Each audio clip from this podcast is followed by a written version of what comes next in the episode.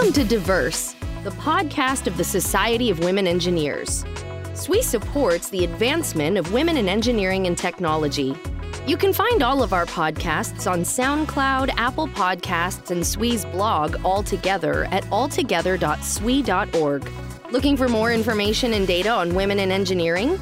Head over to research.swe.org and review the groundbreaking research that SWE has been conducting. SWE's research efforts include reporting on women of color in engineering and how community colleges may play a role in getting more women to graduate with engineering degrees. You can also check out the annual SWE Literature Review in SWE Magazine's State of Women in Engineering issue. Hi, I'm Karen Horting, Executive Director and CEO of the Society of Women Engineers. Welcome to SWE's Diverse Podcast Series. Please remember to add this podcast to your iTunes and like or follow us on social media. Visit SWE.org for more details. I'm excited to be joined today by uh, a We Local Europe keynote speaker, Carla Boragno. With more than 30 years of experience in engineering, manufacturing, procurement, and site management, Carla brings unique insight and expertise to her role as Senior Vice President head of global engineering and facilities for Roche. In this role, Carla is responsible for the design, construction, maintenance, and life cycle asset management for Roche's global manufacturing network. Carla is also a respected mentor in the industry and the local community and has been recognized by the San Francisco Business Times as one of the most influential women in business in the Bay Area. I will also personally say that she is one of the most inspirational keynote speakers we've ever had at SWE. So thanks for joining us today, Carla. Oh, Karen, it's a delight to be here. And thank you for that very warm introduction. So let's start today's podcast kind of going way back to the beginning and talk about what initially sparked or inspired your interest in STEM. Oh, that's a that's a great question. I get asked that a lot. And you know, when I think back many, many years ago, um, it really started in elementary school. And I really enjoyed math a lot. Now, my dad, also being an engineer, he really encouraged me and uh, gave me confidence uh, to pursue math. And again, this was when I was a little girl, it was in, in the 70s. And, um, you know, as I got older and got into high school, I started enjoying physics and chemistry. And I always heard things from my mom and dad about, you know, you know, continue to study math. Maybe one day you'll be a math professor. Maybe one day you'll be a, you'll be an engineer. And it was when I was in high school that my dad really, really gave me the confidence to pursue engineering. And he would say things to me like, don't be afraid to go into a man's field. You'll do fine. You're good at this and enjoy it. So I really um, am quite grateful for my father for giving me that confidence to pursue a field in engineering back in the days where there were very, very few women in this field. Yeah, I love that you talk about the importance of the confidence. Um, so much of what SWE does with our outreach activities is really try to build that confidence in girls, and I think it's terrific that you had that from from really the very beginning. So you get out of high school, um, you're going to college. Tell us about where you went to school and kind of how that college experience influenced your career. Sure. And, and this is a, a, a bit of a funny story. So I studied chemical engineering at UC Berkeley. And I had an emphasis in uh, material science. And uh, so, by all accounts, I really should have ended up in high tech, uh, not in the biotech space and um, but I just I I loved um, chemistry. I, I loved the math and the engineering. But when I finished college, it was in the right in the middle of a, a big recession here in the United States, and it was actually tough for engineers to get jobs. And so I decided that this was a great opportunity for me to spend some time traveling in Europe. And uh, I have a lot of family in Italy. So went over to Italy for the summer. And of course, this was with my father saying you should get a job first and then ask for time off. And I was a little bit of a renegade and, and wanted to do it a little bit backwards. And um, when I got back, I started looking for a job and um, I got sick. Actually, got a really bad uh, flu and went to the family doctor. And uh, this family doctor happened to be the company doctor for a small biotech startup called Genentech, which I had never heard of. And he asked, what was I, you know, what was I doing? And I said, well, I'm looking for a job. I studied engineering. He says, well, you should look into Genentech. And so, taking any lead that I could, I called the company and I said, Do you hire chemical engineers? And they said, Yes, we do. And keep in mind, this company wasn't even 10 years old. There was less than 800 people. Um, biotech really was just an emerging field. And I went in for an interview for an entry level job. It was not even a um, an engineering uh, job. It was a job entry level in manufacturing, working the night shift. And um, they offered me the position, and I just said yes. And if if you think about as engineers what we're taught in school, we're taught taught to gather data, analyze the data, make decisions based on the data. And here was a role that I was being offered. It was not an engineering job. It was not the salary that I thought I should be making for a starting level engineer. It was in a field that I knew nothing about. And my intuition said, take the job. This seems like a great thing to do. And here I am 35 years later. Um, so, a, a, little moral to the story is sometimes you have to um, listen to your gut and your intuition and uh, start a journey um, that might be unexpected. I, I love this story. And so I have to ask another question that's not in our, our kind of prepared list, but when you talked about how really it was you took a risk, a leap of faith. And so maybe can you talk about how that early risk taking has helped you in your career? Yeah, you know, I think that's um, so important. And I talk a lot about that in terms of um, having the courage to push oneself to the edge. And if all we do is take assignments or jobs that feel safe or where we feel we have all of the capabilities to take that job, um, eh, we could have a sat. I think I believe that one can have a satisfying um, career. But I think where the most growth happens, and I know this is true for for me, is when I've pushed myself to that edge, and in roles that I've taken that have been pivotal in my career have been those roles where I go in with a little bit of nervousness, and I'm not sure can I do this, um, and that risk taking um, and that courage means that we're making ourselves vulnerable for making mistakes and perhaps sometimes even stum- stumbling and making having some failures along the way.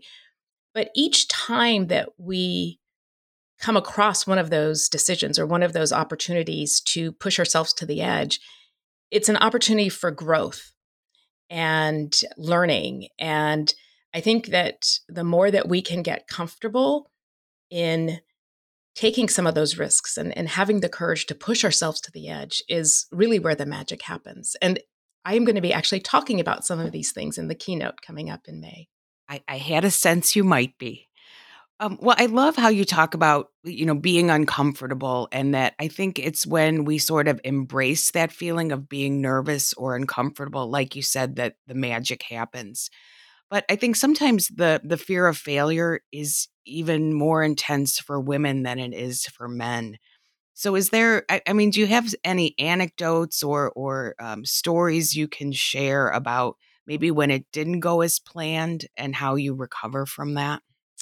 Yeah, there's there's a lot of of of times in the past where um, things don't go as planned, um, and it's a little bit hard to actually pick pick the right one. But I, I, I think what is is really important is um, understanding, you know, what's the worst that will happen if this doesn't work out. I think clearly in the field of engineering, we need to make sure if, if, if we're a structural engineer, we need to make sure that, you know, the building is going to stand and, and, and people aren't hurt. But if oftentimes fear of failure has to do if something doesn't work out, maybe it's just my ego that's bruised or maybe I won't look good in front of my colleagues or in front of my boss. Um, and so I think a method that I have used is what's the worst that happens or that will happen if this doesn't go well? And if it's not going to be a safety issue or it's not going to have a detrimental impact to the business, um, then oftentimes I can get over just maybe my ego being bruised. Um, and I look at it more as a as a learning opportunity. And when we encounter failures and use them as um, learning instances and learning events, we grow through that. And a lot of times it's just about being able to pick yourself up And I've had times where something didn't go the way I wanted to. I was maybe passed over for a promotion. And I, I remember this one situation where I was just, um, I was so upset and um, found myself just in tears that evening with my husband. And I can't believe this. And and I was a little bit of a pity party. And um, the next day, I just asked myself, really, am I going to let this hold me back? And I just sort of had to pick myself up, put my big girl pants on, and, and keep going and have that resilience to uh, continue to pursue. So it's it's okay to stumble and uh, and not feel good about things, um, but use those as learning opportunities. Yeah, I, I totally agree. And I think that's a good transition just into talking about overcoming obstacles in general. And maybe you can share a little bit how you've done that in your career. The um, when I think back early in my career, I think many of the obstacles came from being the only one, perhaps being the only woman in a room, being the only woman on a construction site. Um, early in my career, I remember times where people would just pass over me. I wasn't being recognized for what I could contribute. Um, and some of those obstacles were also things that I would tell myself, that little inner gremlin voice um, would tell me that maybe the only reason why I was selected is because I was the only woman in the room. And, and um, I had, again, that voice was, was pretty strong for me. And, and when I think back about how I overcame those obstacles, it was really around figuring out how to move past them and how to be resilient um, and being able to speak up for yourself, um, being able to come back to the table and not give up or be discouraged. And also, I, I, I realized that a lot of times I didn't fall into the victim role. I didn't play the blame game. Um, if there was an obstacle, it's like, okay, what do I need to do to move past this obstacle, to go around this obstacle? Sometimes it might only be a day or two, sometimes it would take me longer. Um, but I always encourage women and, and anyone really that faces obstacles is, is not to play the victim role. Think about and ask yourself, what can I be doing differently? Um, do I need to speak up more? Uh, do I need to rely on some mentors or allies to help me around a particular obstacle? But just don't give up and figure out how to move um, past past these obstacles and and we all will face obstacles and setbacks and even today in my current role you know there's obstacles but it's just around having that resilience I, I love the word resilience i've been doing some some interviews during the pandemic and it seems like that's a word that keeps coming up as a as a trait that people who are leading teams are really looking for. And so maybe can you just talk about um, some advice for engineers who are who want to move up the leadership ranks? And besides something like resilience what what else are you looking for? What what else do they need to have? Yeah so when i um, talk to uh, women who want to pursue um, you know leadership roles whether it's in engineering or actually any field for, for that matter i think it's important to know what you're passionate about and what motivates you. Uh, that is going to, I think, really sort of set the path. And, and that speaks to one's authentic self. Um, and, and, when you know what motivates you, you can actually um, clearly sort of articulate those things. And, and, and that's important. You know, we talked earlier about being courageous and taking risks. Um, those are also uh, important things to pursue. And I would also say, um, you know, don't go it alone. When you think about your career, when you think about your aspirations, um, figure out the ways to unleash your potential. And that could be through understanding, again, what motivates you um, by working with others and uh, networking. Uh, so, those are all different things. And always have a learning mindset. Uh, be curious and l- be self aware and know what you don't know and figure out how to either uh, gain that skill, gain that capability, or as a leader, find people to be on your team that can plug that gap for you. So really that that curiosity and enterprise mindset I think is also quite helpful. And and you mentioned you know networking and I know that mentoring you're very passionate about that. So what advice or tips would you have especially for people younger in their career about finding that mentor and and building that network? This is an area that if I could go back and do a do over in my career, I would do differently. Um, because I didn't spend a lot of time early in my career trying to um, build community and uh, look for mentors. And I wish I had. So, my first bit of advice is uh, for women to reach out and, and build that community, build that network.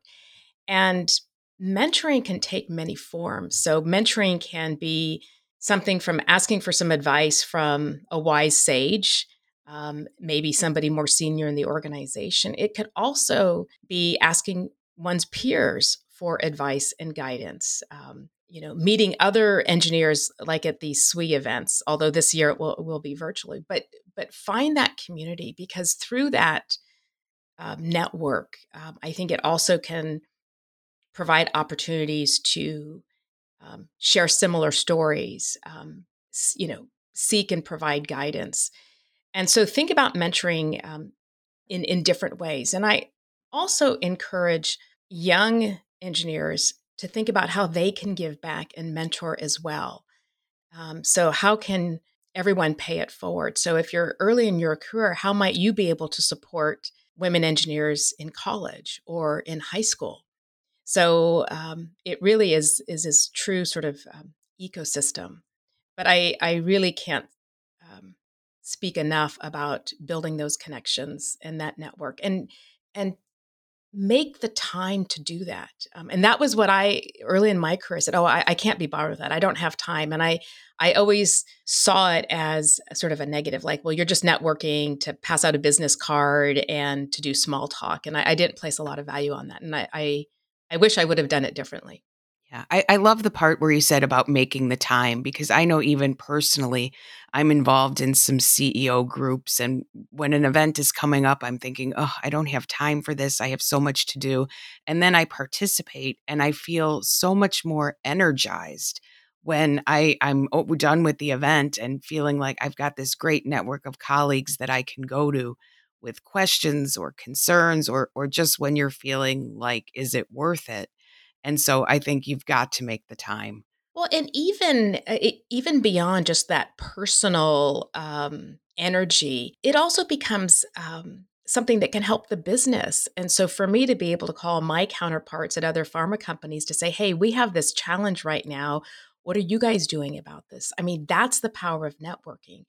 Or even as a leader, when I'm looking to recruit talent, having those connections externally. So there's multiple benefits from uh, mentoring and, um, uh, and and having those external connections. Yep, absolutely.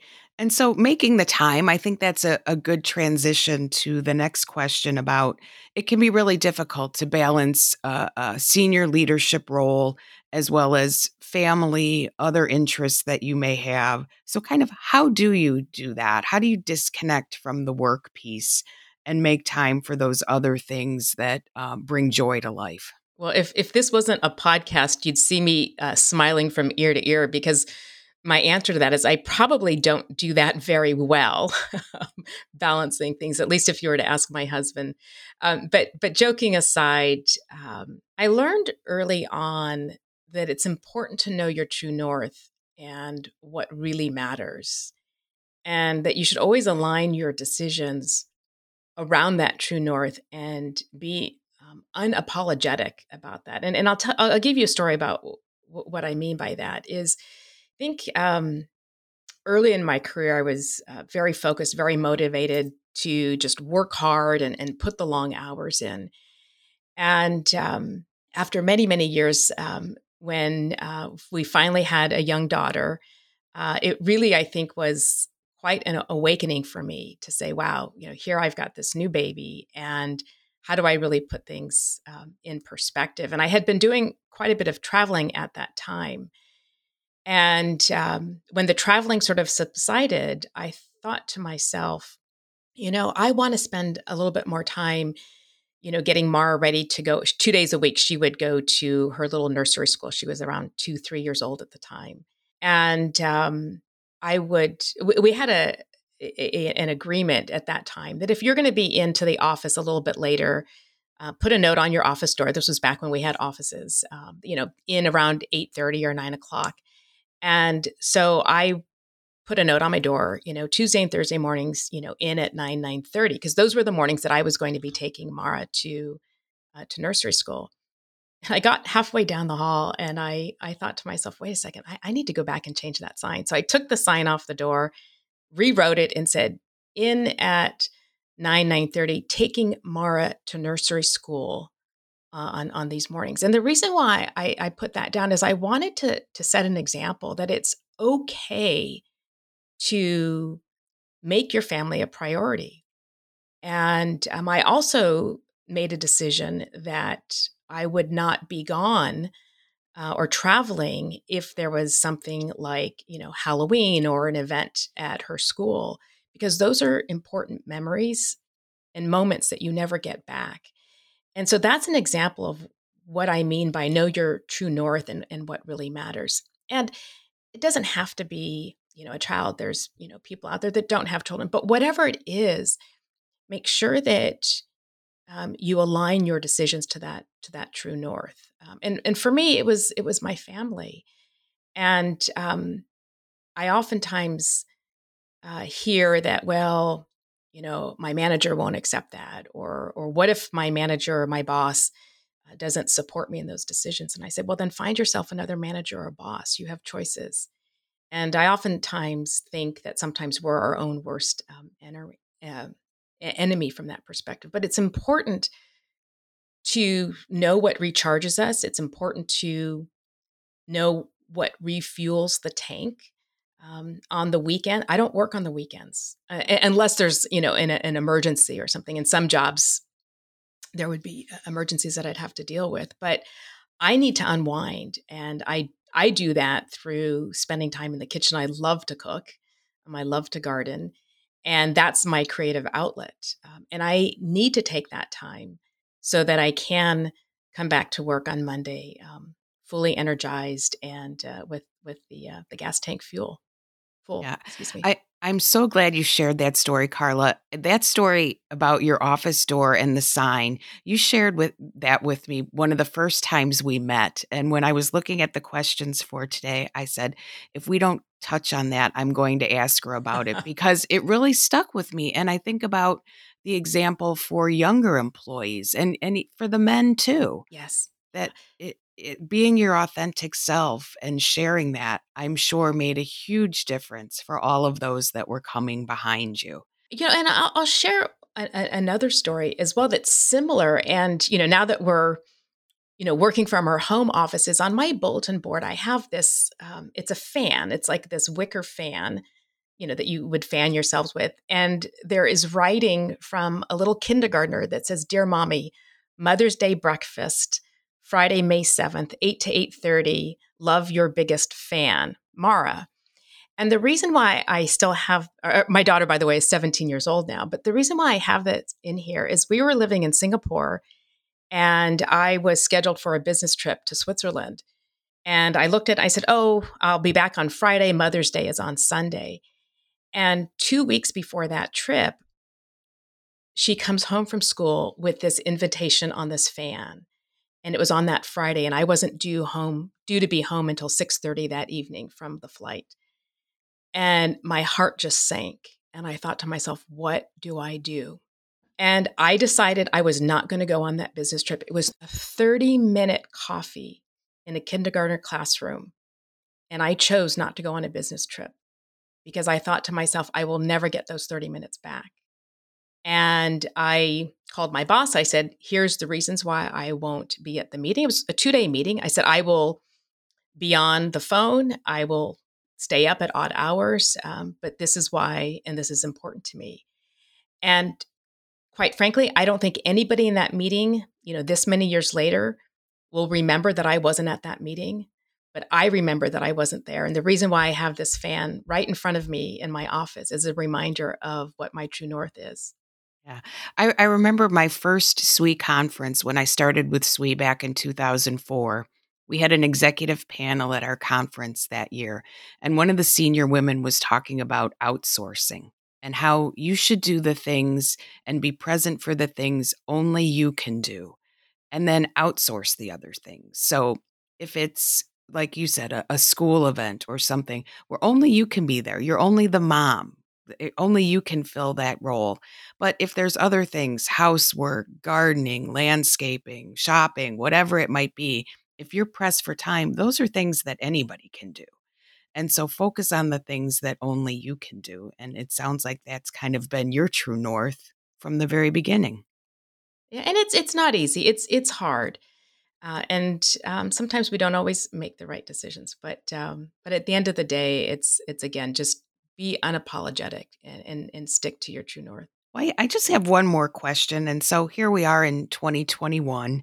And what would you say your hopes and aspirations are for the future of women in engineering?